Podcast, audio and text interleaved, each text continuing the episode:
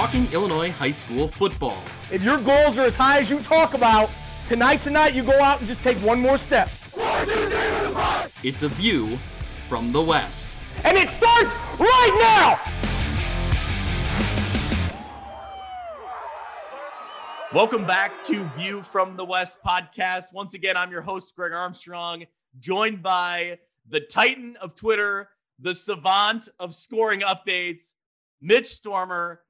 Mitch, you've been you've been killing it on Twitter, man. You, you, your Twitter game getting stronger each week.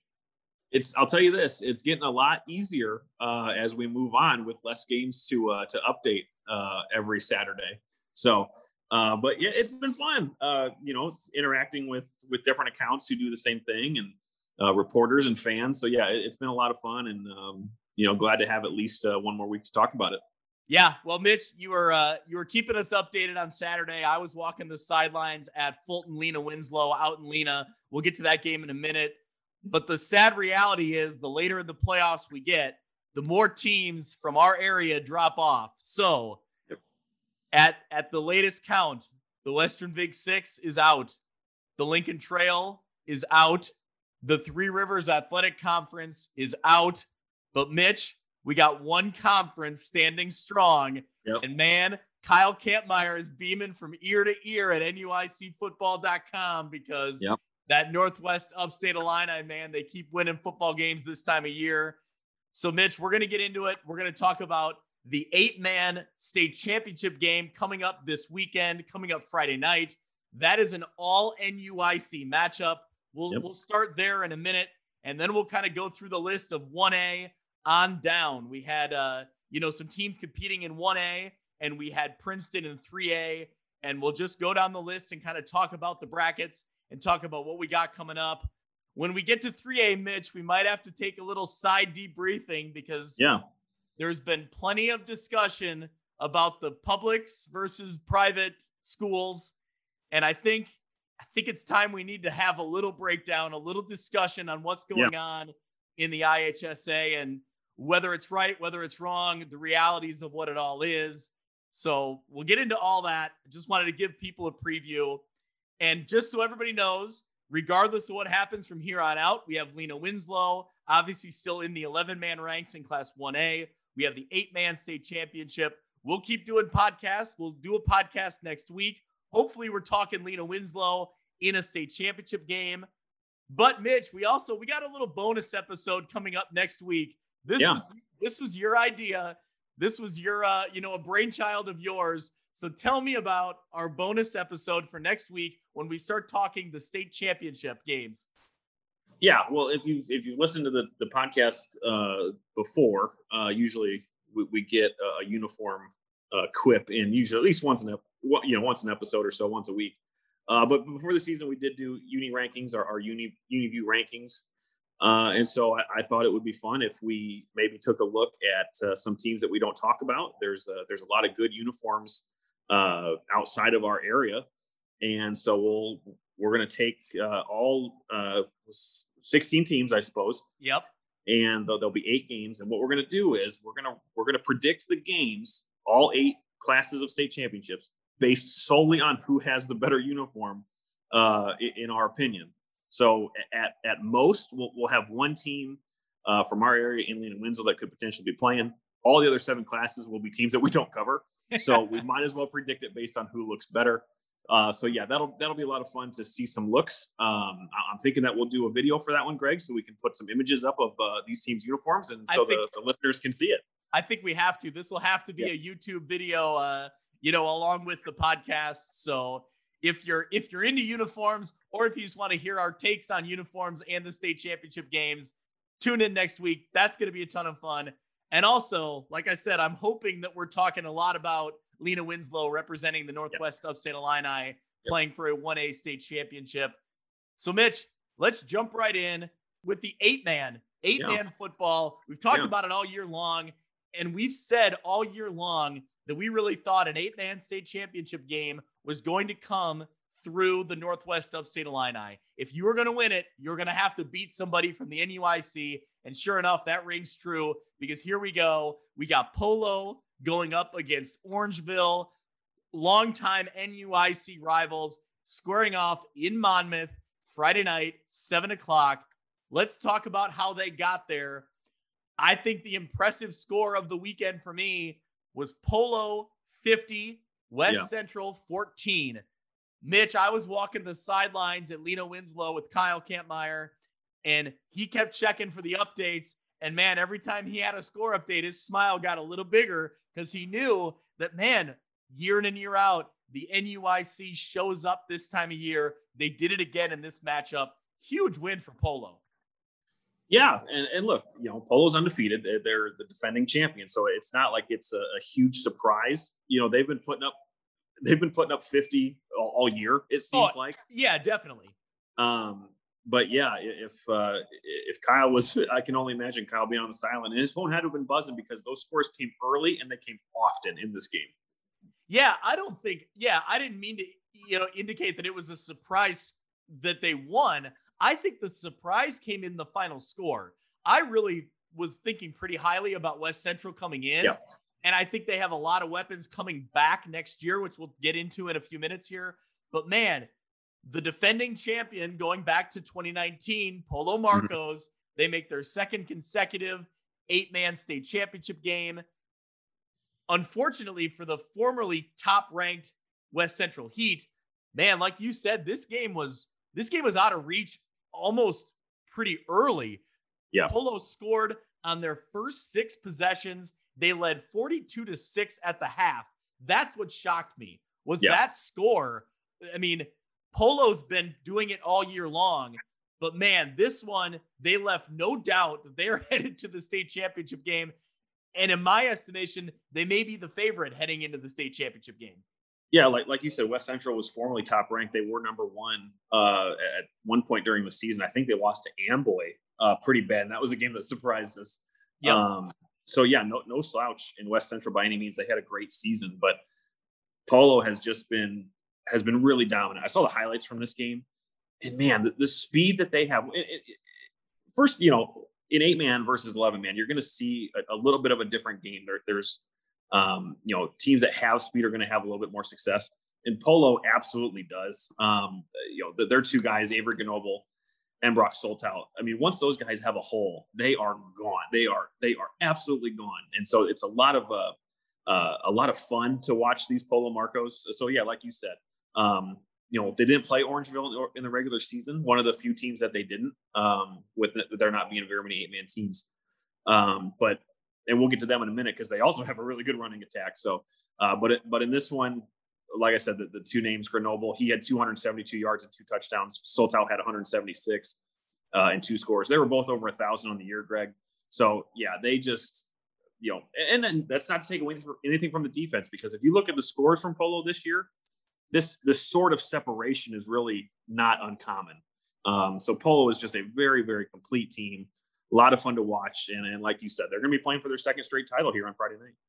Yeah, Mitch, before we move into Orangeville and Amboy, you know, I do want to give a little bit of credit and just a little appreciation for West Central.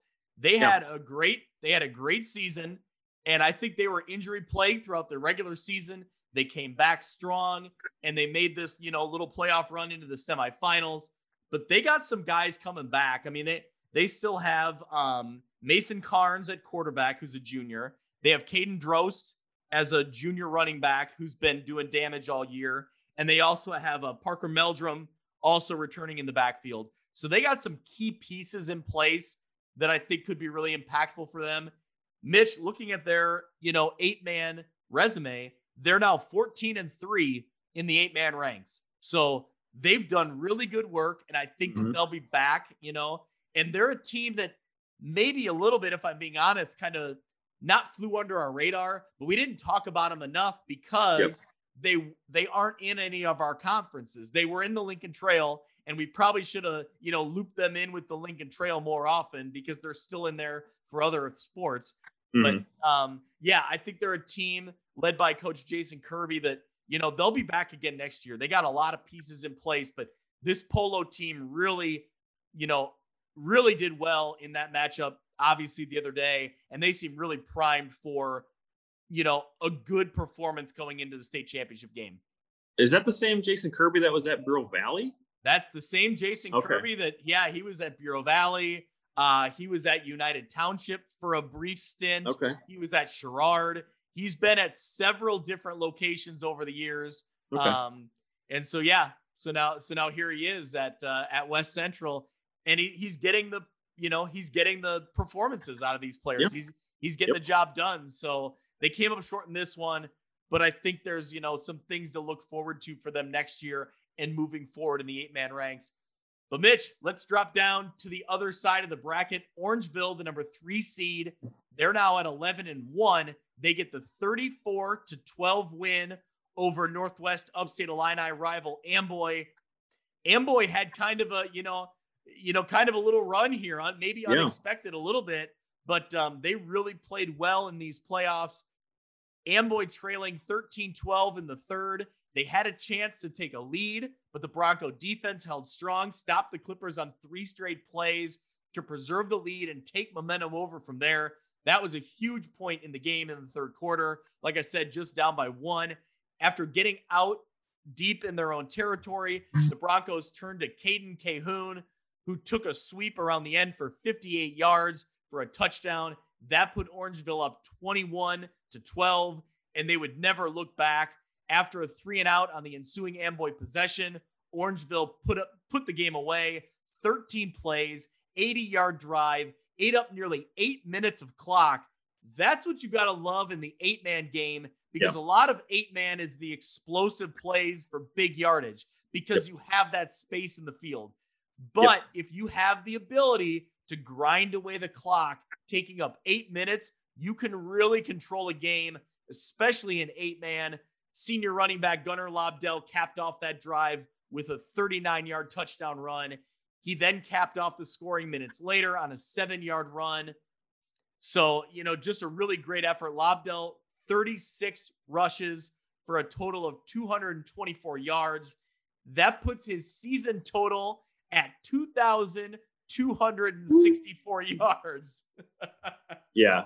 Uh, I, I think he I think he set a record. I think we got a new leader here, Greg. Is that right?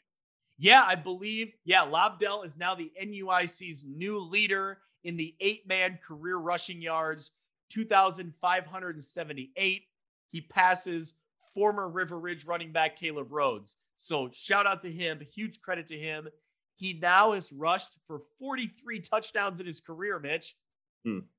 Yeah. This is yeah a special player in the state, um, and, and really like, like you said, he had he had nearly 2,300 yards this year, um, in a game that they, you know, Amboy was upset minded. They were playing really well this entire postseason. Um, and as you said, they were only down a point in the third, and before before Orangeville really took things over. So, um, but going back to that that drive and and really kind of weaving our way into the championship game, where Orangeville is capable of putting together those 13 play drives and chewing up eight minutes of clock, whereas to your other point, where we see a lot of explosive plays in eight mans, that's Polo's specialty. So you you have two very contrasting teams here that we're going to see on Friday night, and I think that's going to be a lot of fun. Yeah, I love it. When you start looking down the way here, Polo 12 and 0, Orangeville 11 and 1, NUIC rivals, but did not meet in the regular season. It's perfect. Yep. Mitch, these two, their last meeting was week one of 2018. Man, that seems like a lifetime ago. Yeah. you know, considering everything the world's gone through since then. Yeah. But in 2018, in week one, Polo gets the 34 31 win over Orangeville. I believe that was when they were both still playing 11 man football. So Yeah. this will be their first meeting as eight man teams. And it's perfect. You could not draw it up any better than having two teams that are nearby rivals that did not play each other heading into the state championship. Yeah, um, uh, storylines abound in this game. You know, having two, you know, uh, previous conference foes. Uh, you have Polo going for their second straight title. You have Orangeville going for a title in their first year in eight man. So, um, as we kind of referenced a second ago, two of the top rushing rushing attacks in the state, uh, regardless of class. Um, and so this game, you know, might go over uh, pretty quickly. Uh, there could be a lot of points. The it'll, it'll I think this game will be won on defense. Which which defense can really stop the other because they're just so strong. Uh, Polo has proved to be that way all year. They haven't given up a lot of points. Um, but Orangeville, their only loss, I believe, was to Milledgeville, I think. Um, and that was a team that Polo only beat by two. So, um, other than that, other than that, for both teams, they really just kind of flew through the year. So this will this will be exciting. Um, our, our first state championship of the year. Um, uh, again, we'll get into the I should say later, but this should be sanctioned. This should be played at DeKalb, um, and hopefully we're we're getting there. I, I, don't know, you know, if there's more teams coming in next year. Uh, it doesn't matter because regardless, it should be a, a quote unquote sanctioned uh, state championship. But it's cool to see that they do their own thing, and uh, I'm, I'm looking forward to it. Yeah, I was about to say get this game on the turf, but it is on turf. It's in my yeah. it's at Monmouth College, so it is yeah. on turf. But get this yeah. game in Champaign and DeKalb. That's where right. this game needs to be played, and play it on Friday night, or I guess I guess play it on even well Thursday would be Thanksgiving. So never mind. My idea has already failed. I'm thinking on the fly. That wouldn't work. Yeah. But find a way to get this game involved with the other uh, you know, 11 man football classes. Yeah. Mitch, this is Polo's second straight championship appearance, which we referenced. This is Orangeville's first state championship game since 1989 when they yep. won a state title in Class 1A. So going back to when I talked to Kyle, you know, back, I think before the 2021 spring season, right when this podcast started, and yep. I said, I think a really good thing moving forward for programs like Milledgeville, like Orangeville, like Amboy, some of these programs that are moving down into eight man is yep. that they're proud programs who had had success sporadically over the years, but in 11 man, in recent times, they were struggling to keep it year in and year out because of numbers. Mm-hmm. Now, could an Orangeville team have made a run in Class 1A this year? I don't know. I'm not saying it's impossible, but it would have been hard based on the reality of the numbers. Right. This eight man opportunity affords this community a chance to celebrate a trip to a state championship and potentially celebrate a state title. Right. That's what's really great about eight man becoming a more viable option. These teams needed it. These schools needed this option because numbers dictated they weren't really going to make it otherwise. Or at least if they made it, they weren't going to have the success that they were hoping for. I think this really is a great thing for the area schools that needed it like this.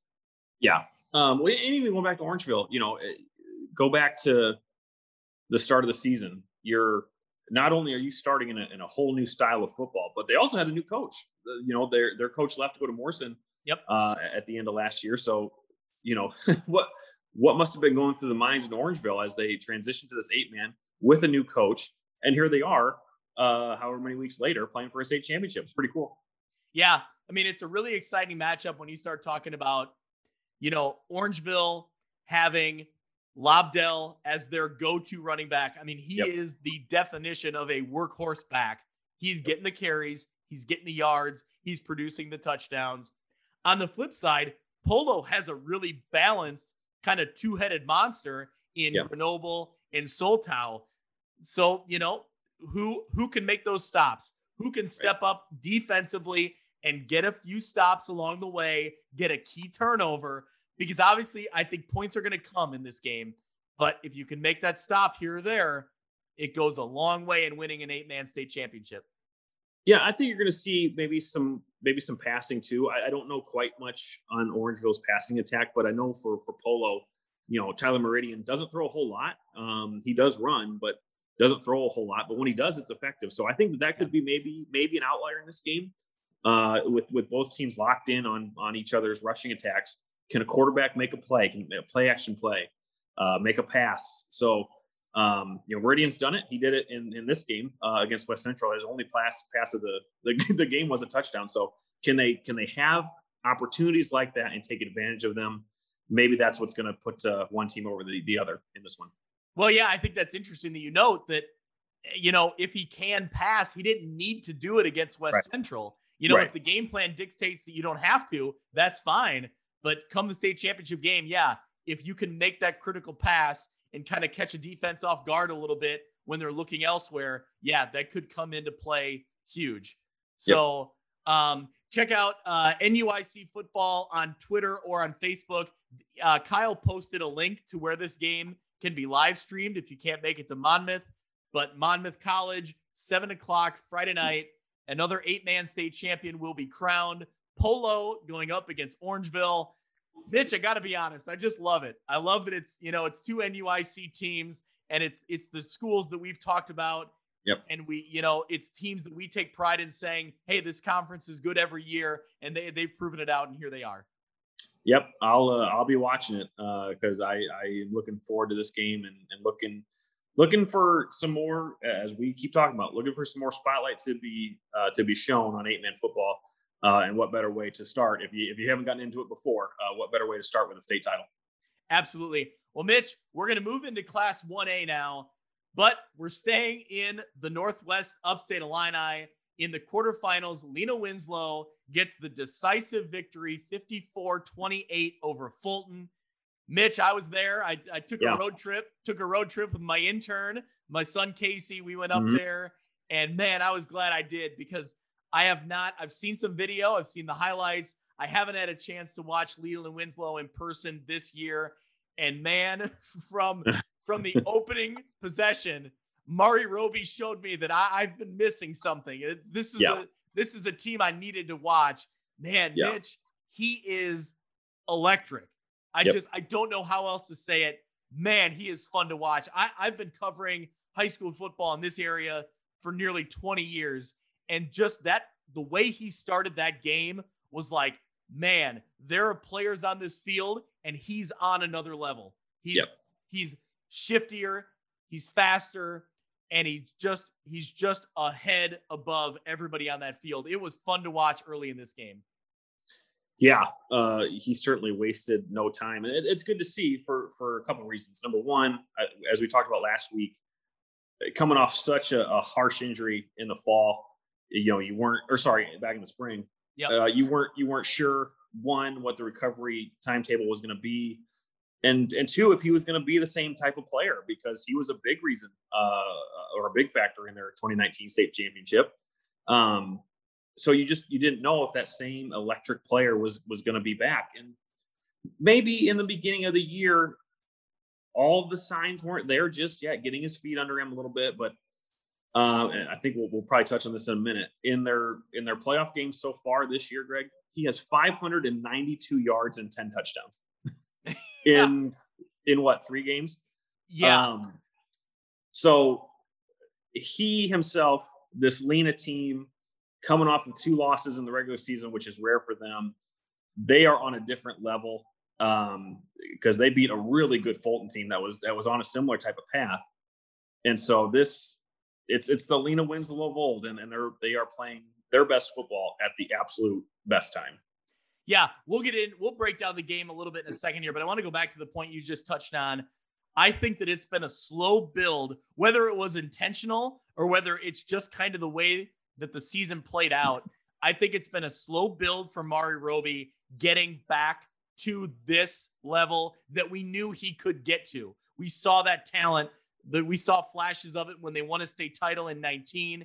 We knew it was there in 2020. And Mitch, do you remember? I mean, me and you had just started this podcast yep. and we were so anxious for football. And it was Lena Winslow and Princeton, and it was a live stream on YouTube, which at that yep. point it was like you rarely ever got to see a game live streamed on on the you know anywhere.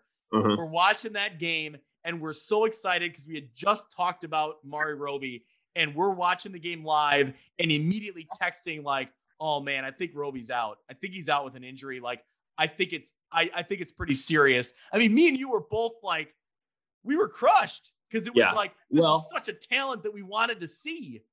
And that was right after he had like a 65 yard touchdown run. He Absolutely. had scored.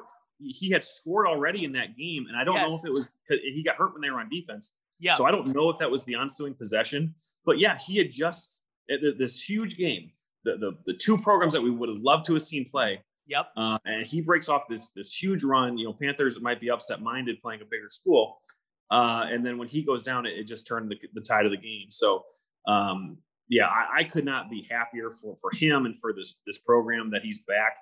Um, but as you were saying earlier, maybe it was kind of by design, uh, or it just kind of took some time for him to get really going. It certainly helps when you have Ethan Fye, Gage Dunker, and an entire team like Lena Winslow to either assist you in getting back to full strength or taking the load off of your shoulders. Yep. Well, let's break it down, Mitch. Lena Winslow gets the 54 to 28 win over Fulton. And Mari Roby's first two touches of the game, scoring plays of 71 yards and 38 yards that immediately put the Panthers up 12 nothing. Mari Roby had 202 yards at the half. Jake Zeal would score from one yard out with seven seconds left in the first quarter. That extended the Panthers' lead to 18 nothing. Now, Mitch, for as much as I was impressed with Roby and the way he had that breakaway speed and that ability to miss guys, I was also equally impressed with Lena Winslow's defense really limiting what Van Kampen and the Fulton rushing game could do. They really, that line of scrimmage let up zero. I mean, they let up very little. I shouldn't say zero. They let up some, but yep. very little damage was allowed at the line of scrimmage for a Fulton rushing game that had just ran through Marquette the week before. I mean, hmm. I was really impressed what I saw the week before and Van Campen and his big bruising running style. And Fulton really limited that and what they were able to do. Now, I will give credit. I, I want to give a lot of credit to Fulton because they did then pivot to a more passing attack. Patrick mm-hmm. Lower, mm-hmm. the senior quarterback, the coach's son. I've been impressed with him all year. And the reason I say coach's son is because I've been impressed with his like football IQ, or you can just tell that he knows the game. He's kind of always that, you know, one step ahead type of player. He kind of sees the game in slow motion a little bit, if you know what I mean. Mm-hmm. So the Steamers would hit pay dirt for the first time after after Lower scored on a one yard keeper with 5:18 left in the first half. Panthers Gage Dunker immediately counters that with a six yard touchdown run. So that gave them the 24 7 lead. And you really felt like Lena Winslow was going to keep countering. They were going to keep countering. And they did right there to build that 24 7 lead. Well, if you're keeping if you're keeping track at home, uh, that's four touchdowns for the Panthers. They have 24 points. They went for two every single time in this game. Yes. I was talking to I was talking to my guy Alina, and I was kind of ribbing him a little bit. I said, "What's the deal? you know, why can't you? Why do you score from 70 yards and 30 yards, but you can't score from three?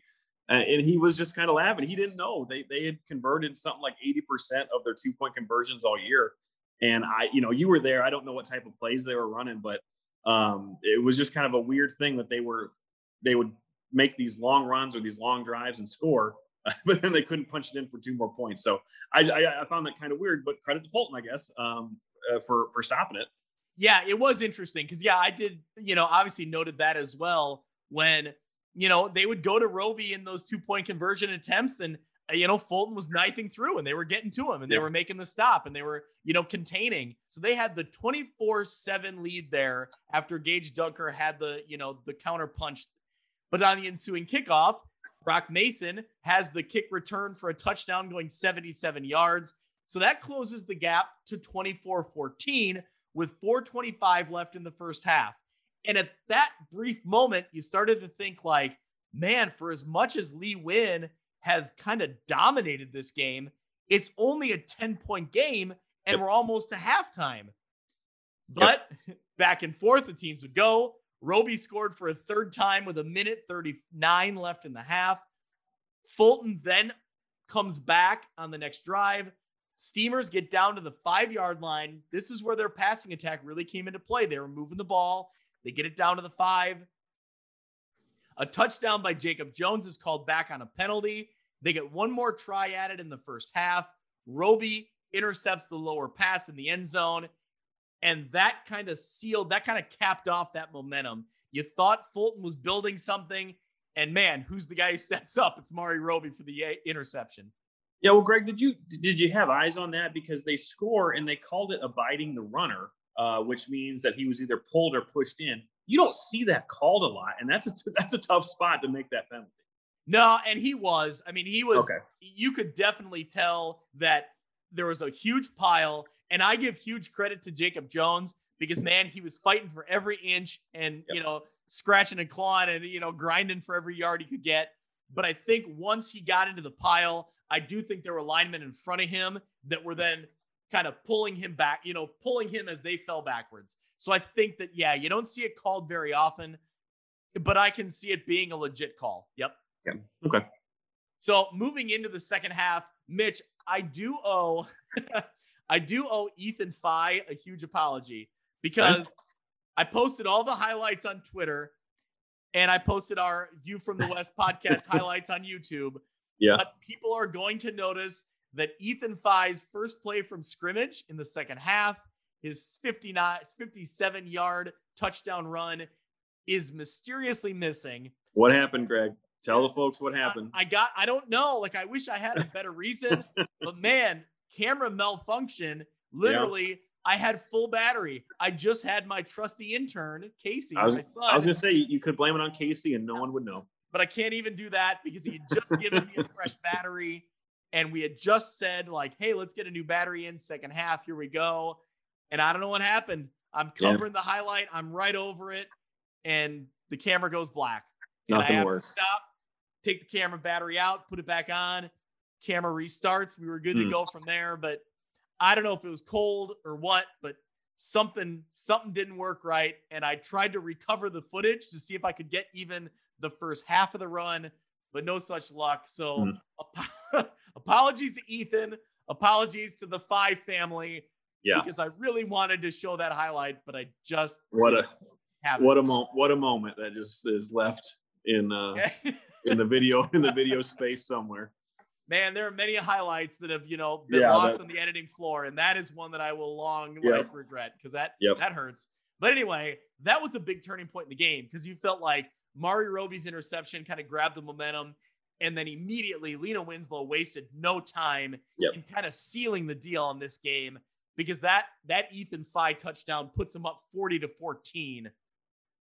So did did Leewin score on? So it, it was Mario Roby's first touch that he scored. Was it their first play in the first half too, or no? So Fulton had the ball first in Yeah. the first half. Right. and Lena Winslow scored on their first possession, on their first But- play, but- offensive play. okay, so they scored on their first play Yes, in both halves. Okay, correct, correct, Got and big and big plays too. yeah, right. and as we've referenced, from two different playmakers. Yep. You know, for as much as we've talked about Mari Roby this game, Ethan Fye deserves a ton of credit going back for this entire season Yeah. because when Roby was getting the attention from a defense in the pregame strategy, it was Ethan Fye doing the damage a lot of Yeah. times early in this season. So he had his big, you know, his big play here. And that I think was what really put this game out of reach. Dunker would later add, Gage Dunker would add his second touchdown of the game in the third quarter. That made it 48 14. Fulton's remaining two touchdowns would come through the air. Like I said, I give credit to the Steamers, to head coach Patrick Lower and quarterback Patrick Lower. Mhm. They went they went to the air when they needed to because they knew the running game wasn't working and they had success. Balin Damehoff caught a 15 yard touchdown pass. Mason also caught a five yard touchdown pass, but it was just not enough in this game. Lee Win puts up 497 yards of offense, 492 on the ground as Mari Roby rushes for 256 and three touchdowns. Gage Dunker, as we talked about, had two scores. Fye had 77 yards and a score. So a great effort from this Lee Win team. Mitch, man, forget two losses. Those are distant memories. This team seems primed for a state championship. Yeah, uh, just going back, you know, they lost to Dupec in a close game, and they lost to Forreston at the last last second. So credit to both those teams for beating Lee Win. But uh, yeah, the the Lee Win of old and the, and the Lee Win that we all kind of expected at the beginning of the year uh, is here. Um, and it's no surprise to me or, or you. I don't think that they are the last team uh, remaining that we're that we're talking about, um, because they just uh, are, are an entire package. They do so many things so well. Um, and they're going to have a, a, tough game here in the semifinal that we're going to talk about in a minute. Um, but let's put some more credit to the Steamers. They finished nine and three. Um, you know that ties for the best finish under head coach Patrick Lower. Uh, Brock Mason actually set a Fulton School record for receiving yards in, a, in a season. He had 711. Um, and when you when you think Fulton, you don't think receiving uh, yards, you know, at all, or, or, passing offense. But I think they kind of flipped that narrative this year. Um, so yeah, a, a, great year for Fulton uh, in their first year in the NUIC, making all the way to the quarterfinals. Uh, and your loss is to the defending state champion and potentially the upcoming state champion. You know, it's, it's hard to say. Um, so it seemed like the team was in good spirits. It seemed like they all knew that they, uh, you know, were, were proud of one another. They had given it their their all, uh, and that's that's all you can ask for. So kudos to Fulton on, on a great year. It was a fun team to cover. Yep, we talked a lot about Ethan Van Campen and Jacob Jones a week ago in the win over Marquette.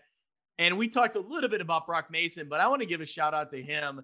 I mean, because he was, you know, he was a big impact player in this game. When they needed a spark, they got it on that kick return. And Mitch, funny story. So as the game is going back and forth, and you know, my trusty intern Casey is consistently saying, Hey dad, can I try to shoot a play? Can I try to shoot a play? And I've let him. I've let him here or there. I've kind of prepped him on how to, yeah. you know, keep the camera up there and get, you know, get the shot you need. And uh, sure enough, he said, "Hey, can I shoot the kickoff?"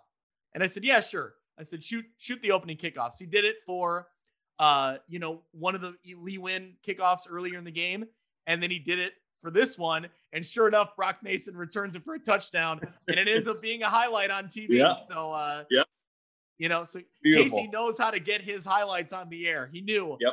So Brock he Mason. He should have been filming Ethan Fye's touchdown. It sounds like. I yeah, yeah, he probably should have been because yeah, maybe we wouldn't have had the malfunction we did. So, uh, mm. so Mitch, let's move into the state semifinals in Class 1A on yeah. the northern side of the bracket. Ridgeview Lexington at eight and four, going on the road to Lena Winslow at 10 and 2, Saturday, 2 p.m. at Lena Winslow at the Athletic Bowl. Mitch, I got to be honest, this Ridgeview Lexington team is not the team I expected to be on this line. Yeah. Um, I think this is their first year as a program. Um, no, they've Lex- actually they've been around a few years. I did have look they? that up. Yes. Okay. It surprised me because we talked about it a few weeks back that I was shocked that Lexington didn't have their own team anymore. But the more I looked into it and I did read an article, it kind of jogged my memory that yeah, Lexington had struggled with numbers and struggled with you know performance on the field, and this, so they they made this move a few years ago. But okay. but this is yeah, this is a great run by them certainly. Yeah, so just looking back in round one, they beat Rushville Industry 34 to 6. Uh, they, they, came into round two and beat Peru St. Bede 47 to 20. And then this week, uh, they beat top ranked A Town 51 to 21. So this is a team that is is really putting up impressive numbers. Um, you know, week in and week out here in the playoffs. Came in at five and four, and as we as we talked about uh, with with other schools, a lot of times you just you just don't know because teams that they're playing they're four and zero, four and zero in their conference in, in the uh, the small school division of the Heart of Illinois. Uh, so that means they played five other games, and presumably against bigger teams. It's it's hard to say. So um, yeah, they, they, they have a really solid rushing attack. I, I, I liken them to, to Forreston, a team that doesn't pass a whole lot, controls the clock. Um, they got a they got a kid named Caden Farrell. Um, he was over 1,500 yards in the regular season. He had like 160, I think, against A Town. Um, and so I think that that is just their mo. They can they can control the clock. They score on their drives. Um, and, so when we get into the semifinal matchup, this is where that Lena defense that you talk so highly about is really going to have to make sure that they don't get into that rhythm uh, because that seems to be uh, how they've been winning here in the playoffs. Yeah. So before I kind of jump into that aspect of it, I do looking back at their schedule. Like we said, they were a five and four team heading into the playoffs. Yep. Not a team that was necessarily on my radar. Yep. Now they were, um, they were four and zero oh in their side of the conference. Yep. But you look at their losses, and their losses came in week one to DMAC, uh, 2A, I believe a 2A playoff school. They mm-hmm. lost 20 to 12. Their other loss came to Downs Tri Valley, who's 9 and 0, who's still in the playoffs playing really well. They lost to that one 35 to 14. Their third loss of the season was a one point loss, 28 27 to El Paso Gridley. Now, El Paso Gridley was only five and four, but either way, it was on the road. They lost by one point. So if a yep. few things happen differently there, there's a potential flip in that game. And their yep. other loss was 43 42 to Eureka, who was a six and three team who ended up in, I believe, class 3A. Mm-hmm. So they had some losses in there that, you know, they were quality losses. Now, it's still a five and four record. But what I, w- I, I will defend it a little bit in saying that, you know, you got Downs Tri Valley and they're, they're playoff teams, basically. Yeah, you know, for the right. most part, they're playoff teams that, that you're yep. losing to.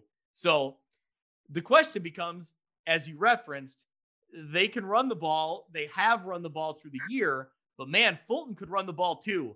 And I was really impressed with Orson could run the ball. Yeah, yeah. I was really, know? I was really yeah. impressed with Van Campen this year, and Lena Winslow really clamped down on him.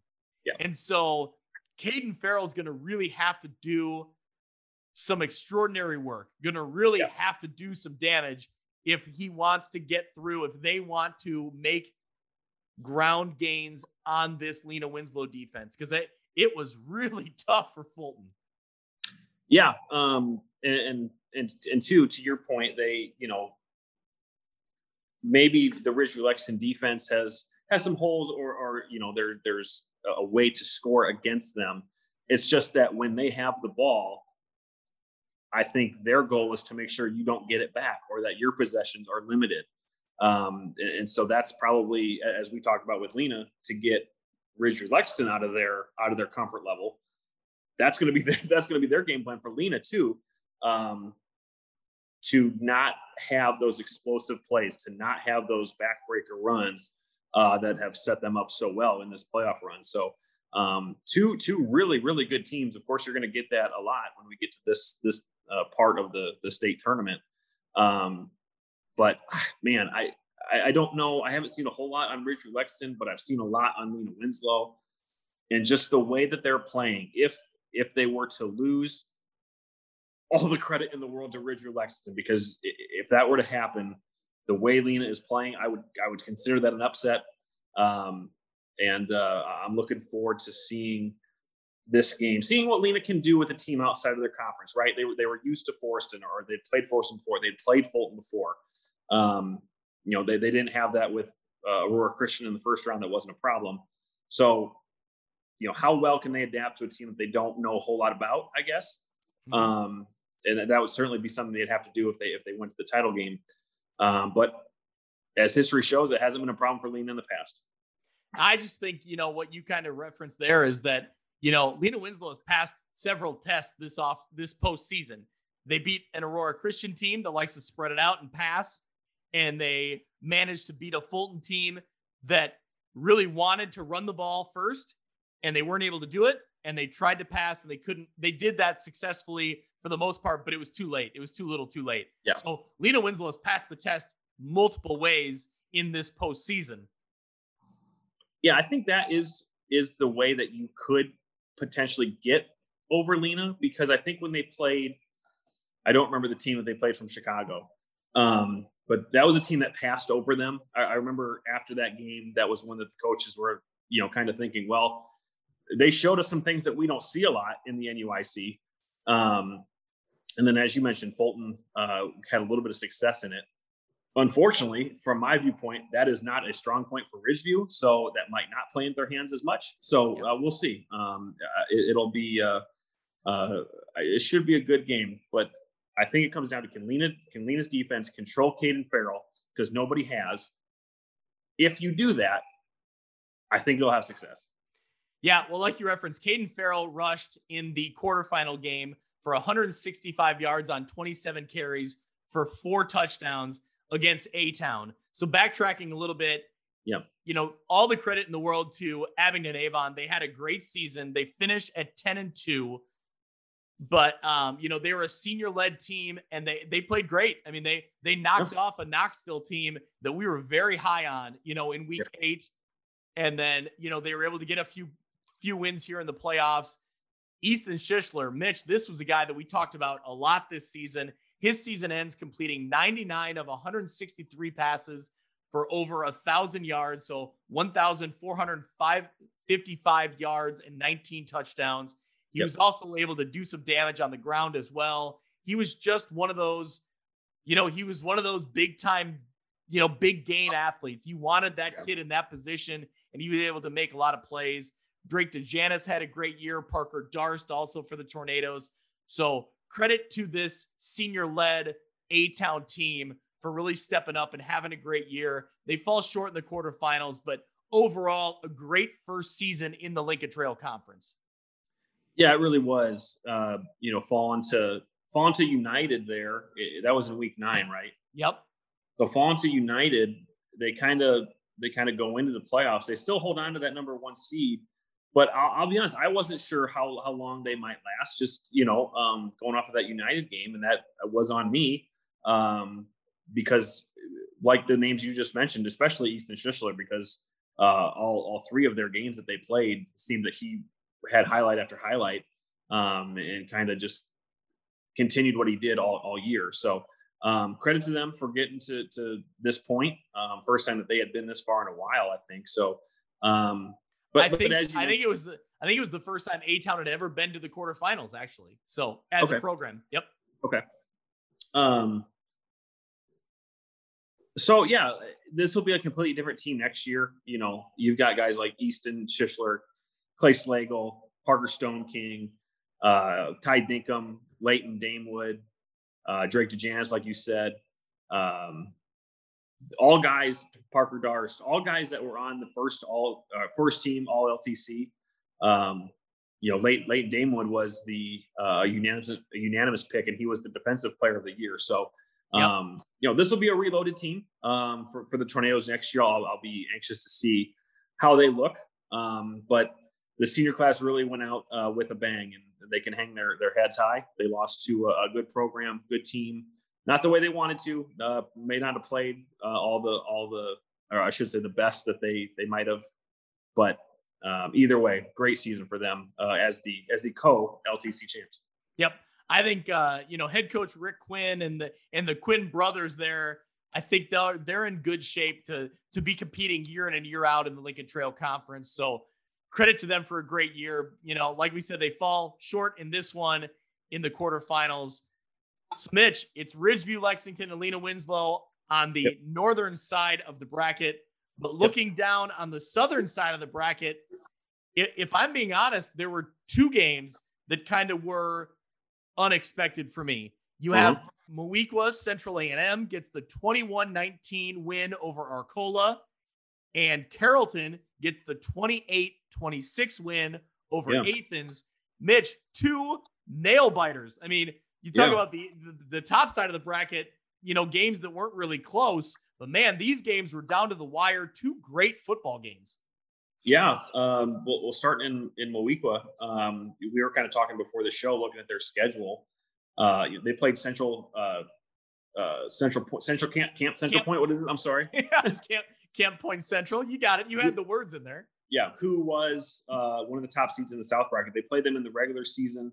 Uh, they lost to them, and then in the rematch in the playoffs, Moweaqua came out on top. Yep. Uh, and that was a game that I, I, don't think a lot of us either picked or saw coming. So, um, you know, still they're the defending runner-ups in 1A. They they played Lena in 2019, so we could be, you know, potentially looking at a rematch here. But on the Carrollton side, I think we would all agree that we thought Athens would be the team to make it out of the South, and um, that game was, I think it was 28 to 20 um, going into the final couple minutes, and then Athens returned a fumble to keep it close. But Carrollton's a really good program, so this is uh, this will be a good game, I think. And both uh, teams, I think, would would be a great matchup for either Lena or Ridgeview. And so uh, we got a lot of exciting football here. Uh, you know, three games left, two semifinals in the championship here in 1A. Um, it'll be it'll be fun to see who comes out of both brackets. Yeah, did I? I was following along on Twitter, and then Kyle was keeping me updated on the sidelines and Lena. But was it a two point conversion that fell short for Athens? I think that's yes. I think that is how how that was. I don't know exactly what they tried to do, um, but it was with only a couple minutes left. They had returned. They had a scoop and score and Yeah. had a chance to tie it, uh, but fell short. And Carrollton came away with the victory. I really felt like, I mean, I think I thought Athens would win, but ultimately, I don't consider this a huge upset. Carrollton's been a really good football program for the last few years. And so for them to get the win, I think it kind of proves that, that you know that they're they're here, they're a great football program. And on the flip side, like you said, Central A&M, I think maybe we're sleeping on them a little bit, but Yeah. man, they've been right there. I mean, that's a name we hear year in and year out. So, you know, for these two programs to be here in this position, yeah, I mean, you know, Central A&M's 9 and 3, but I think man, they're a good program. They deserve to be here obviously. Yeah, uh, like like uh, we said, they are they went to the state title game in 2019, uh, and they're playing really good football this year. If we're jumping ahead, Greg, to what we're going to do next week, this is a game of really good uniforms. Central A&M and Carrollton both look really really good. So um, the, Raiders, and I don't know what Carrollton's mascot is, but the Moweaqua's uh, red, black, and white. Uh, Carrollton is is green, black, and white. So uh, they both do. They're both, they're both going to look really nice uh, on Saturday. There, that game is in Moweaqua uh, with a chance to uh, move on to the title. I believe Carrollton, yes, Carrollton is the Hawks. Okay. So, yeah. Well, good. You you've piqued my curiosity. I haven't seen Central A&M's uniforms in a while, so you've you've piqued my interest. I can't wait to look that up. But there you go. There's your look at Class 1A. Mitch, it's going to be Lexington, Ridgeview, Lexington, Lena Winslow, and then you got Moweaqua, Central A&M, and Carrollton, and they're they're battling for the shot to go to DeKalb. Obviously, that's the bracket we're probably following most closely because of Yep. most closely, if that's a phrase, maybe it is. That's what Sure. we're watching. That's what we're watching closely here because that's got our team left in it and Lena Winslow. But Mitch, let's briefly touch on the Class 2A semifinals. We have Yeah. Downs Tri Valley, who we've already referenced earlier. They're Yep. perfect at 12 and 0. They go on the road to Wilmington, who's also 12 and 0. That game will be Saturday at 5 o'clock. On the opposite side, on the south side of the bracket, you have Decatur St. Teresa, 12 and 0. They are going on the road to Nashville down south, who is at 11 and 1. That will be Saturday at 1 o'clock. Yeah. So, Mitch, I think we kind of knew Decatur St. Teresa would be there. Yep. And Downs Tri Valley was a team we talked about coming in. And Wilmington, they get the big win. They get the impressive win. And so they're moving on and they're in the state semifinals now. Yeah, I look I look back at the round one game between Tri Valley and Rock Ridge and how good of a game that that was. Um, because since then, Tri Valley has really dispatched their opponents. Um, so just uh, again, credit back to to Rock Ridge for really uh, a great year, a great offense, and gave one of the semifinalists, potentially one of the finalists, a heck of a game in round one. Wilmington, a team that is is destroying just about everyone that comes into their path uh, beat beat Newman 42 to 7 in the second round. So that game will be that game will be a lot of fun. Teresa, a team that we've seen uh, played against Dupec in the regular season. Um, and Nashville being a team that is the uh, defending runner-up in two-way. They lost to Newman in 2019. Uh, I think that what's their seed, Greg? Are they like a six seed? They had like a lower seed for being eight and one. Correct. They are a six seed. They beat the number two seed Pana down south, beat them Yeah. convincingly 43 to 19. Yeah, I don't think I don't think uh, some of the folks thought that that would be an upset. I think they liked Nashville. So, um, yeah, he, you know, heavy seating in, in the in the in two A for them to get a six seed. But um, if this game comes to, or if the championship game goes to Wilmington and St. Teresa, that's that's going to be a lot of fun. But all, all four of these teams in two A uh, deserve to be there, and uh, whoever comes out on top, uh, we'll, we'll put on a show in DeKalb. Mitch, we talked about it a week ago. I I liked Breese Mater Dei. I thought, you know, they were going up against a powerhouse in St. Teresa, but I thought I- maybe I something didn't want to bring it up. Yeah, I didn't want to bring it up. no, I'll bring it up. I'm I'm self-deprecating enough what was to the say what was the what was the final? 48-14. So okay, so if if I'm I'm not looking at it, I think St. Teresa put up like 64, 62, and then whatever you just said. uh 68 in round Yep. one, Mhm. 60 no, sorry, 62 in round one, 68 in round two, 48 in the quarterfinals. Yeah. So yeah, um, I again, yeah, I think that I was I liked what I saw in Breese Mater Dei, but maybe this even more solidifies how impressive St. Teresa is moving forward. I mean, that, that's a, a statement win. And on the other side, Wilmington, who's traditionally, I think, a 3A school. I think this is one of the first yeah. years they've been down in 2A and they look really good. I mean, if you get a win over Bishop McNamara, a private school, yeah. which we'll get into that in a minute, but that's a, a convincing 45 25 win. They look really good. So there you have it Wilmington and Downs Tri Valley on the northern side of the bracket, and Decatur St. Teresa and Nashville on the southern side of the bracket in Class 2A. Let's head into Class 3A. We'll start in the north bracket. We had the Princeton Tigers remaining on our side of the state. They were going up against IC Catholic. They go on the road to Elmhurst and fall 31 to 7. It was a rematch of the 2015 3A quarterfinal when IC Catholic beat Princeton 37 to 12. The Knights defense was dominant all day. They really held what we've seen to be a dynamic Tiger offense in check. The Knights have only allowed 25 points in their three playoff games against offenses that we've been pretty impressed with in Monmouth hmm. Roseville, Dupec, and especially Princeton. Yeah. Princeton, like we said, Princeton averaged 43.4 points per game. They were limited to one touchdown, an eight yard run by Augie Christensen with just three minutes left in the game. The Tigers managed just 78 second half yards before their 10 play scoring drive in the fourth. You know, huge credit to the Princeton Tigers. Yep. They they they fall short in this one. Congratulations to Bennett Sierens. He becomes Princeton's all-time leading wide receiver. Sierens finished with a career of a hundred, a thousand thirty-three receiving yards. Yeah. So Mitch, we called his name a lot, and that and that was why because he he was making career numbers in Princeton. Yeah, uh, a dynamic uh, receiver for them for for years. You know, obviously they went through a quarterback change this year, bringing in Tegan Davis uh, to to under center, and he continued to shine. And I, you know, uh, a special talent there in Princeton. You know, um, so to finish his career with over over a thousand yards, you know, we were talking just earlier in the show about Brock Mason having seven hundred, and and, Sierens is over a thousand. So. Uh, yeah, great, great to end on a high note here, uh, uh despite the loss uh, and to etch your name into history and into Princeton lore, which is a, a pretty special place to be. Yeah. And I think, Mitch, despite this outcome, this Princeton program did a lot of great things this year.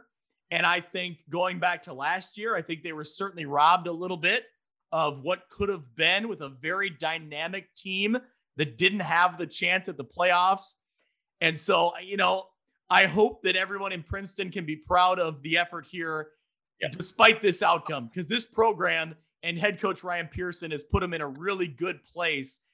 And unfortunately, they ran into a really tough team. We'll talk about that in a minute. But you know, this Princeton team is is one of the most fun teams we cover in this area. Yeah, um, and, and has been that way. You know, like like I just like I just referenced, they kind of had a little bit of shift, uh, maybe in in offensive philosophy, or at least in terms of personnel. Um, you know, they had such a good running back, you know, in years past. And now they bring in Tegan Davis, who's more of a dual threat, um, can punch you in the mouth in, in more than one way. And, and the results, you know, uh, spoke for themselves. They they lost to uh, a Kewanee team that was a bigger school, and they lost to an IC Catholic team that, uh, frankly, that we'll get into in a minute, should be playing a different a different class. Um, so their two losses came to two really, really good teams.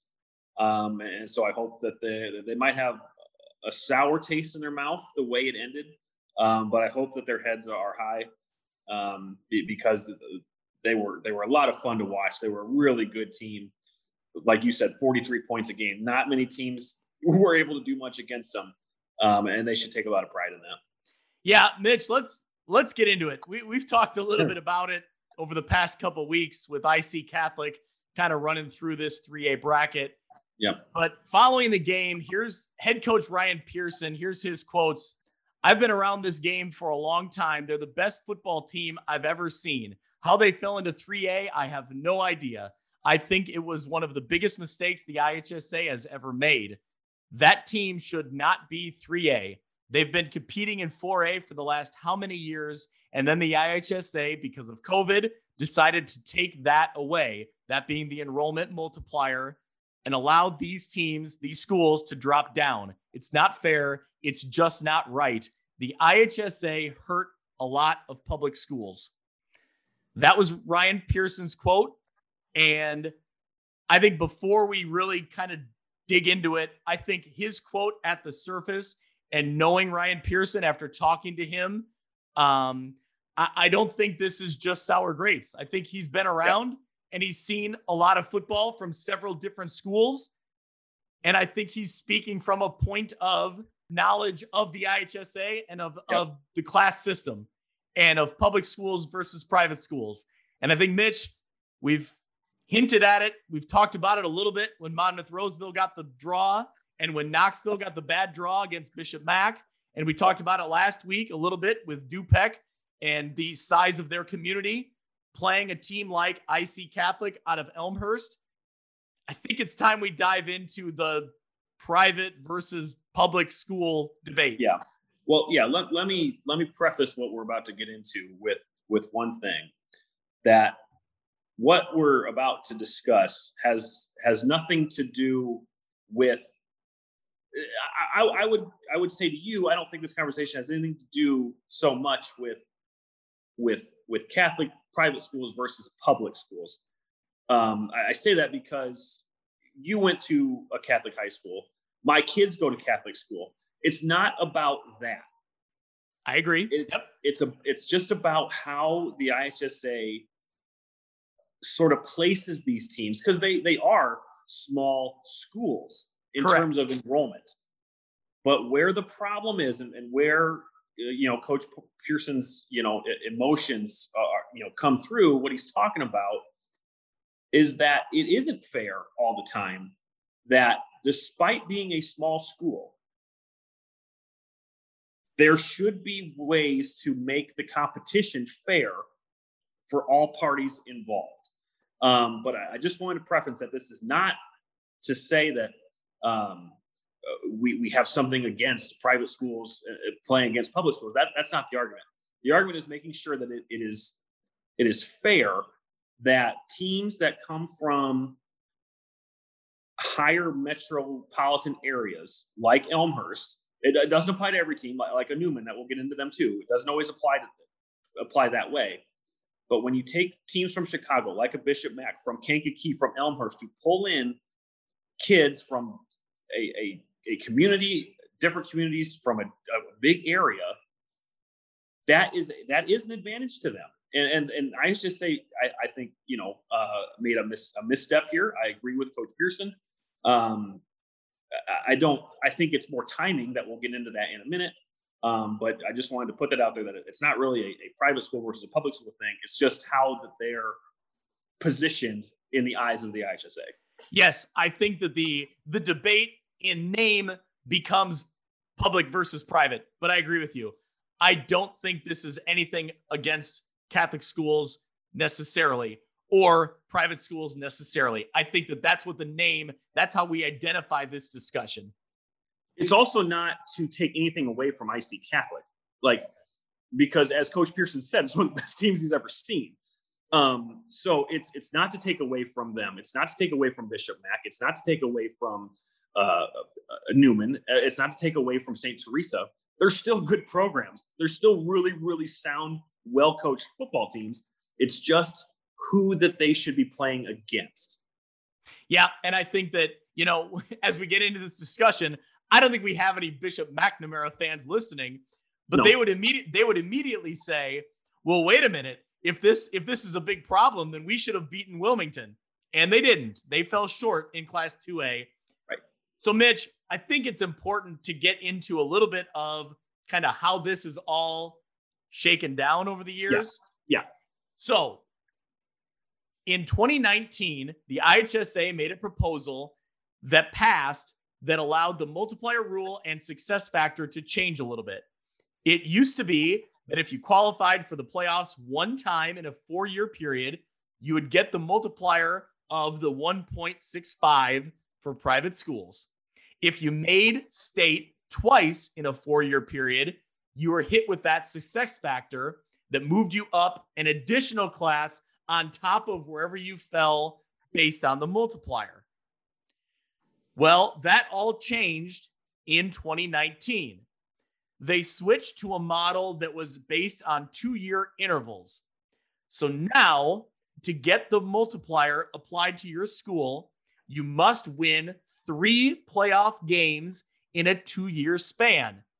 To get the success factor, that bump up to the next class, you must reach the state championship game in consecutive years. So uh, two consecutive years. So we look at these teams we've talked about. In 2019, IC Catholic and Bishop McNamara both lost in the quarterfinals. A team like Lombard Montini lost in the second round. But the problem becomes in this two year model that we had no playoffs in 2020. Right. So there was no rule, there was no games to apply to 2020. Right. So here we sit where in this two year model heading into this season.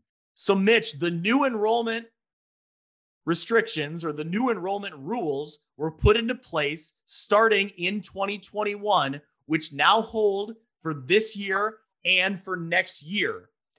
So, with the enrollment being held for two years, IC Catholic is in 3A next year again. Mm-hmm. And actually, that's only because they petitioned to play up. They could have been in class 2A this year. Yeah. I think their enrollment dictated they would have been in class 2A. McNamara, Bishop McNamara, who we just referenced, will also remain in class 2A. So to be multiplied, you must achieve that three or more playoff wins in a two year period. Yep. I think ultimately the IHSA has done a good job over the years of using the multiplier and also the success factor to try to alleviate this issue, to try to level the playing field and keep schools from high from high populous areas who are mm-hmm. drawing mm-hmm. from a large area to keep them competing against schools they compete with year in and year out in conference yep. play or at near where they're, you know, where they're located. Yeah. The problem becomes where I think the IHSA dropped the ball here is that 2020 had no playoffs. So yep. we just that was just a wash. Right. So then, it, then it immediately became, well, you know, going back to a team like IC Catholic, they didn't reach the three playoff threshold, the three playoff yep. win threshold. So they fell to their natural enrollment. Right. That to me, that to me is unacceptable. The fact that a team, a private school from Elmhurst, Illinois, who is playing in what could have been class 2A, but even class 3A, to me, that's unacceptable because it even says, Mitch, you go right now to IC Catholic's website and you look at their homepage, and their student enrollment talks about bringing in students from 36, no, I'm sorry, over 38 surrounding communities. Yep. Mitch, you know how big the Elmhurst, you know how big Elmhurst is and these surrounding communities? You know how many high school age kids are in that area? And they right. say, and they're being recruited to go to IC Catholic. You yep. compare that, you compare that to Princeton High School, or you compare that to Durand, Illinois, and Pecatonica, Illinois, or Monmouth and Roseville. Come on, yep. Mitch. Yeah. Um, so just to, to kind of to circle back, um, so since these rules were this change started in 2019, that was year one. Yep. 2020 was still year two. Yes. Despite them not playing playoffs. So then where the IHSA missed was not to make that retroactive to the 2018 season and then the 2019 season that was played. Instead, it's just a wash. And this 2021 year is quote unquote the first year that uh, playoff wins would get factored in. So, as you mentioned, these teams that we're talking about are, are going to be back in the same divisions or same classes next year. And only and only if they get uh, more wins will they move up to their respective or where they should be, again, quote unquote, where they should be uh, to their classes. Uh, Bishop Mack only had two wins this year, so they only have to win one next year to, to kind of get there. Uh, IC Catholic has already met it, so in 2023 they will go to 3A. Um, so yeah, the it is good that this multiplier exists. It's good that the multiplier has always existed. The misstep was to not you're I don't want to say that you're you're still punishing teams from not even playing in the 2020 playoffs because there was none, but that's kind of what you're doing because you're not making that rule retroactive to the past two seasons if that's how you're going to apply it moving forward. Um, so again, will the rule be good in the future?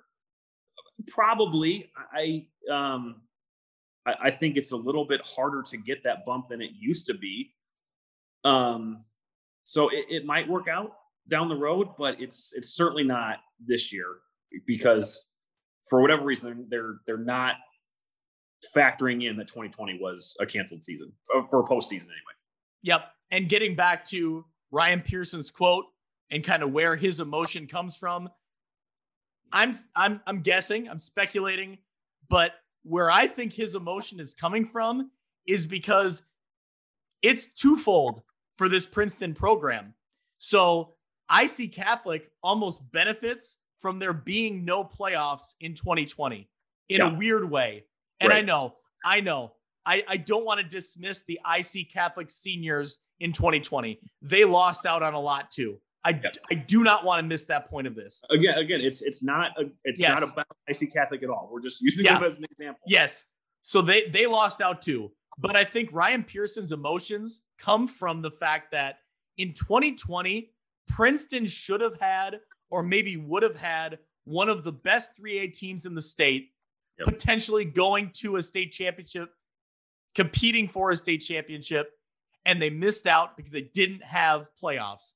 And then you skip ahead to 2021 and they're right there and they run into a team uh, like IC Catholic. And it's, I think that's where his emotions come in. And I get it because it is really frustrating.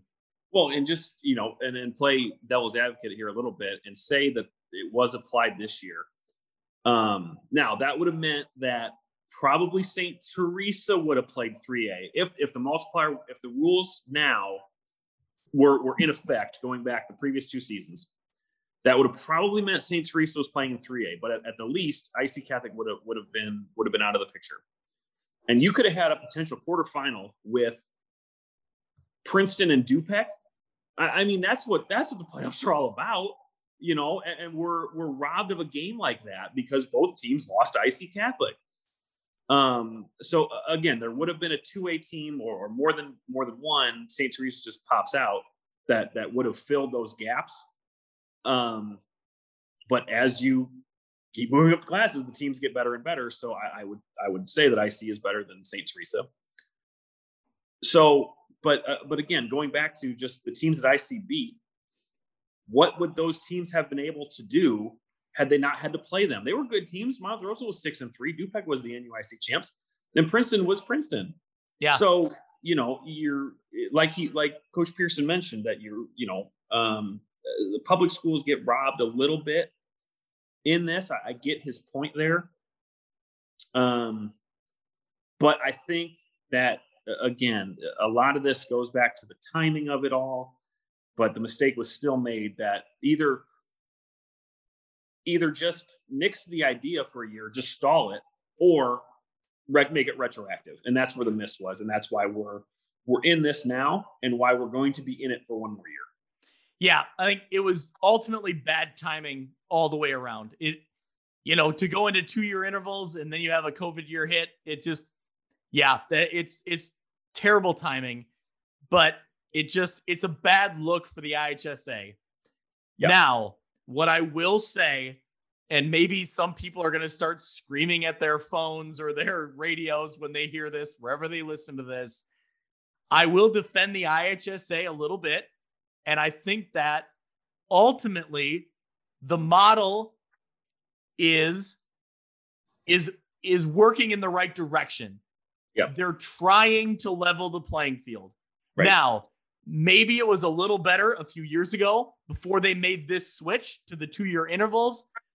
But from what I've read, the IHSA wanted to get to a point where the classes were a little more structured and a little more well known year to year. So you didn't have this guessing game. But the problem is, football is an entirely different beast than any other sport because you don't let everybody in.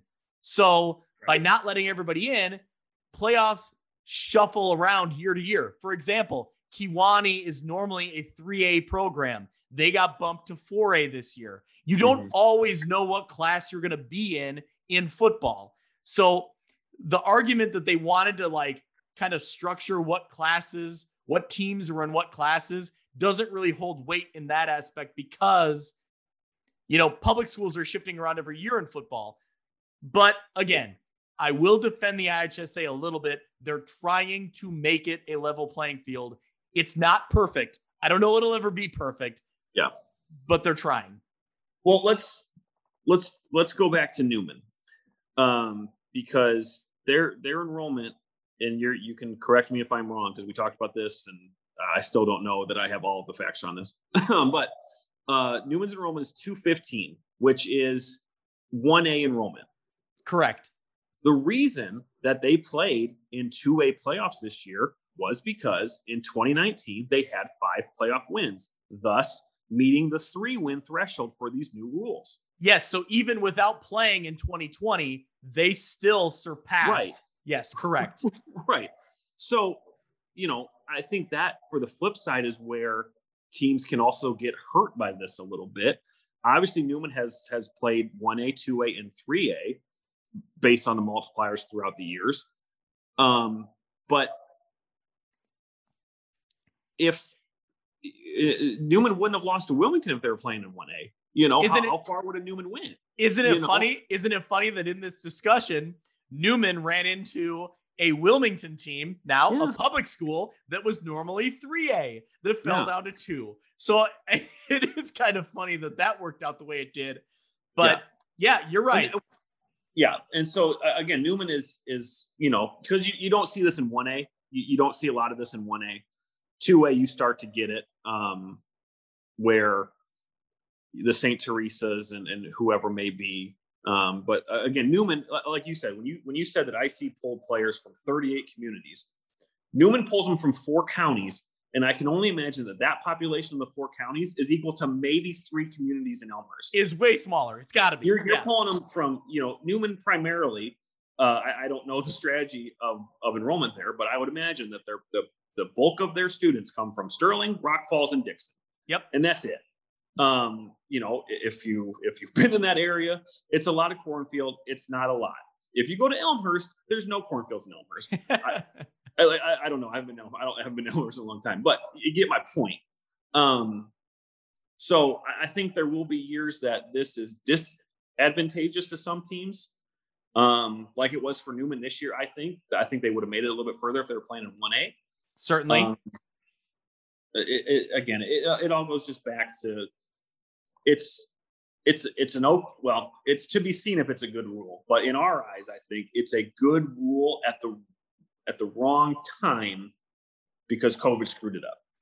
Yeah absolutely. I think that's where i end on this is that yeah i think it's terrible timing and i i completely agree with coach pearson and i completely side with him. I think that it it did. It hurt it hurt some public schools this year that IC Catholic was able to drop down to natural enrollment and and play in 3A and maybe should have even been 2A based on their enrollment because that there's no way there's no way that pulling from DuPage County, which is huge, massive. That that that is not a that is not a 2A area. That is not a 1A area. It's just not. Well, and even in in Bishop McNamara's situation, you're pulling from Kankakee, which there's so much talent in that area. Both the public school and the private school make deep runs into the playoffs. Yeah, So, yeah, you know, um, it just it just goes to show how how much or how many people there are to pull in versus uh, we'll use the 3A uh, semifinal as example. Elmhurst is 38 communities that they're pulling in versus Byron. And and the, you know, Yeah. Byron Byron's having a heck of a year. And I hate to say that it's probably going to come to an end. Um, maybe not, but it's just the situation that they're put in. So yeah, it's just it's it's a rule that for this year and for next year is going to hurt some teams. Um, and hopefully in 2023 things kind of settle a little bit. So you know, Coach, Coach Pearson's point is is well taken. Um, and, so it's just gonna uh, be something that we we have to deal with for at least one more year, and then starting in 2023, hopefully things have shifted in the right direction. Yep, I agree. Totally agree with all that. So, Mitch, we'll move in. We'll we'll actually talk about the 3A bracket Yeah, now that we've Sure. we've taken that long detour, but well worth it. The Class 3A semifinals, Byron on the road at IC Catholic Saturday at four o'clock. So there you go. There's the next school that has the challenge. It's it's up Well, to Byron now. Yeah, and speaking, you know, speaking of Byron, the top ranked team in the North bracket, they had a heck of a game. Um, Yeah. was that, was that against Reed Custer? I think, right? Correct. Yep. and they they won with nine seconds left on a on a pass. It was it was awesome. It was a great uh, a great game to watch. Reed Custer is a great program. So, um, and again, I, I don't want to take anything away from from Byron because maybe they maybe they pull it off. It was only um, those two teams met up in the 2017 semifinals, and IC Catholic uh, only won seven nothing, and that was when IC Catholic was in the middle of their three uh, their three run stretch of three straight titles. So you know, um, uh, not to say that everything is grim for Byron, but it's stacked against them for the for all the aforementioned reasons. Um, Yeah. So, but but again, as I, as we've as we've kind of kind of shamed IC Catholic in this whole conversation, uh, they're just an innocent bystander here. They're a really good program. They are very very good. Um, it's just that how good would they be playing in a class that is more uh, accurate of their their enrollment situation um, and, and talent overall. Yeah, again, it's yeah, they're the, you know, they're the punching bag because they're the team that's right now, you know. Back what if we were if we were doing this podcast 15, 20 years ago, it'd be Addison Driscoll. That'd be the team, Yeah. you know. And that school Yep. is closed down, no longer exists. And now it's, you don't know, it's, I knew that. yeah, they don't. Yep, they're done. Yep. That if, for anyone who is listening who is not familiar, that was the program. Oh yeah, they won. That was the standard back in. They won back- eight in a row. yeah, that that was the. uh it, it- what what years was that? The two thousands, mid two thousands, nineties? I, I don't even know, but that was yeah, that was the. And I don't know what class they were in. Well, they that- I beat- like four A. they they beat Bureau Valley one year, so that was two A or three A. Yeah, I think they hung around that three A, four A range, but that was that was the standard uh, back in the day. Yeah. So, Mitch, we have Byron and IC Catholic on the northern side of the bracket, and Mount Carmel at 12 and 0, at Tolono Unity at 12 and 0 on the southern side of the bracket Saturday at 2 o'clock. So, two undefeated teams meeting down south. Mhm. That one, that that one's exciting, and it's you know it's it's good teams left. I mean, you know, Yeah. it's great football left to be played in Class 3A, obviously. Yeah, uh, if, if you want to talk good football, talk about four A. I unbelievable. Class 4A. I don't I don't even know where to start Well, here. and this is and this is this is too Again, yes. these teams. I don't know if all of them would apply. Richmond wouldn't. And, No. and Roch- well, uh, Rochester's played five A, but for for Joliet Catholic and Sacred Heart Griffin, those are five A teams Yep. playing in four A. Yes, correct. And for maybe this one year, well, obviously next year too, because we've talked about it. Right. But man, you talk about a who's who Mhm. in Illinois high school football lore. Right now, you have Joliet Catholic, JCA, 12 and 0, at Richmond Burton at 12 and 0, Saturday, 2 o'clock. On the southern half of the bracket, you know, just ho hum, just a couple programs, Sacred Heart Griffin at Rochester. Can, yeah, how many? They probably got what? 11 state titles between the two of them, something like that. It's it's unbelievable. I've been following uh channel 1450 out of the Springfield area on Twitter.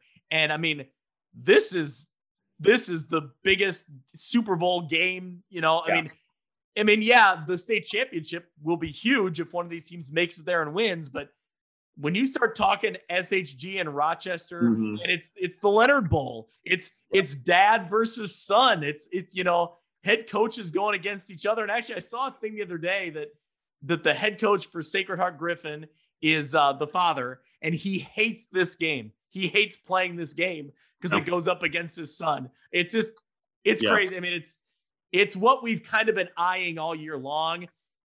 But here it is, you know, SHG and Rochester in the semifinals.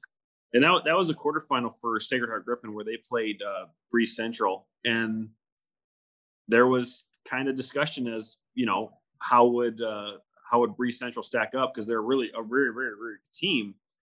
And it was 55 14. So it just goes to show the parity sometime in these in these teams um, where they're they're playing down a little bit or just not being multiplied yet. Um, but but again, you're going to get good football here. You know, um, Richmond Burton, um, a good program. They beat Phillips, who beat Kewanee. Um, yep. So yeah, four four A is absolutely stacked. Whoever comes out of that, I'll I'll guess that it'll be JCA and Sacred Heart and I I don't imagine that they've never played in the state championship before. I bet that they have. Um, and, and just like you said, the who's who, um, the almighties of of, of the uh, of Illinois state championship football, because those are names that you see no matter the class. You see them, uh, you see them there every yeah. year. Mitch, you want to talk about you want to talk about distant memories that weren't that far that weren't that long ago. Yeah, we're we're gonna tell on ourselves here, uh, whatever you're about to say. Yeah. Hold on a second. Uh, Joliet Catholic was okay. one and eight in 2016. Woo. They were three and six in 2017. Okay. And you thought, man, what's wrong with Joliet Catholic? Yeah. Well, don't worry. In 2018, they won a state championship. So yeah, yeah, it's it's uh, again, won- you're you're pulling from so many communities. I know. it's only a matter of time. It's yeah. only a matter of time before you have a powerhouse program. And then when you add that in with playing down, it's just it's you know it's a recipe for for disaster for a lot of teams. Well, and it's funny you say that because guess what? That year they won a state championship. They were 10 and 4 overall record. So went into yeah. the playoffs at 5 and 4. So you can yeah, guess played, that, played six A teams probably all year and yep. then yep. down. Yeah. So Mitch, we've already we've already discussed that that at length. Yeah. But uh you know that's that's the way it that's the way it sits in class 4a mitch anything else? Class 5a and above that you want to you want to talk no, about? I'm, look, I'm, looking i guess while we're here just to mention them uh, nine seed sycamore they're nine and three taking on oak park fenwick. Uh, they are the two seed at 10 and 2 in the in the south bracket the number one aforementioned kankakee. Uh, they are 12 and 0 going up against the seven seed morton. Moving out to 6a here some more familiar names that we've talked about if I can get to the right bracket. Um, top seed Cary Grove, 12 and 0 playing in Lake Forest. In the South, East St. Louis that we talked about before, uh, playing Crete Monee. I think that's game. a game. That's a game. Yeah. If you can find a live stream, watch East St. Louis and Crete Monee. That I mean, those are two powerhouse programs and man, East St. Louis seems like just a wrecking ball. I'm going to say East St. Louis is going to win that no matter who they play. I know. That's what it seems like. But I'm intrigued yeah. by this matchup because Crete Monee's been a, a really good football program year in and year out. But anyway, yeah, that should be yeah. fun. Uh, getting into 7A, again, you get into the who's who. You have Brother Rice going up against Wheaton North. Uh, Brother Rice had, a, had a, a nice win over Mount Carmel in the quarterfinals. In the South bracket, St. Rita going up against Mount Prospect.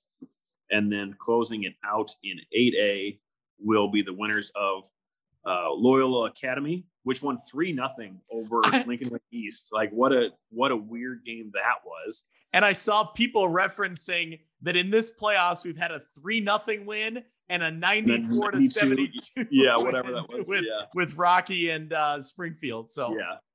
Uh, so yeah, really, really good game maybe there. Uh, they'll they'll take on Lockport, uh, who just beat Glenbard North in the quarterfinals, south side of the bracket. Uh, Chicago Marist and Maine South. So again, pretty much from 4A through 8A. A lot of teams that we see a lot, regardless of the class. Um, be really good football. So uh, for anyone listening next week, uh, have have your enjoy your Thanksgiving, and then if you can, uh, if you're in Illinois or, or if you have access to, I, I don't even know what channel they play it on anymore since I'm not there. Um, but but make sure that you got you are planted in front of a TV on Friday morning because that's always it's always a fun day at least for us to see football on that early um, and, and plus for what's on the line. So um, Friday and Saturday, I should say, with with the weekend. But um, yeah, all all eight games. Just thinking about who's in the semis now. Really excited to see the state championships this year. Yeah, and we'll have one state champion decided by the next time we talk Yeah, in the yes, eight man not, ranks. yeah, not take away, yeah, not to take away from eight man at all. We just it's been like an hour and a half since we talked about them. So um, That's yeah, true. that'll be that'll be Friday at seven. Yes. Um, and so that'll be we'll get that we'll get that first. That'll be the first uh, state champ of the year, and uh, it'll be one of uh, one of the teams we've covered here from uh, the NUIC. So that'll be a lot of fun. That's right. So to everybody listening, thank you so much. Next week we'll be recapping that eight-man state title game, which we just talked about. We'll be talking about Lena Winslow and if they've advanced on to DeKalb. And we'll be talking about the rest of the brackets. We'll be, we'll be breaking it down and talking about the state championship games. But Mitch, we'll be talking uniforms and our predictions. Yep. Our predictions are coming one way only. I'm not looking at stats. I'm not looking at highlights. I'm looking at pictures, and that's my only basis for what we're going to talk about. I don't know. I don't care if they have six commits going D1. Doesn't matter to me. If you look good, I'm picking you. That's right. It's all the old adage look great, play great. That's our only qualifier. Yeah. If you look good, we're picking you. And I dare I say, I think that's the only that's the only analysis you're going to get that's, that's Yeah. that insightful on uniforms going into the state championship game. You're going to find it right here. Yeah. Let's al- let's also hope that it snows um, because that's uh, especially watching like old old state championship games where they're playing in the snow. Uh, it's it's a cool scene. So uh, in DeKalb they could get it probably more frequently than Champaign does. So uh, we'll see what the weather holds up. It'll be cold, so might as well might as well snow.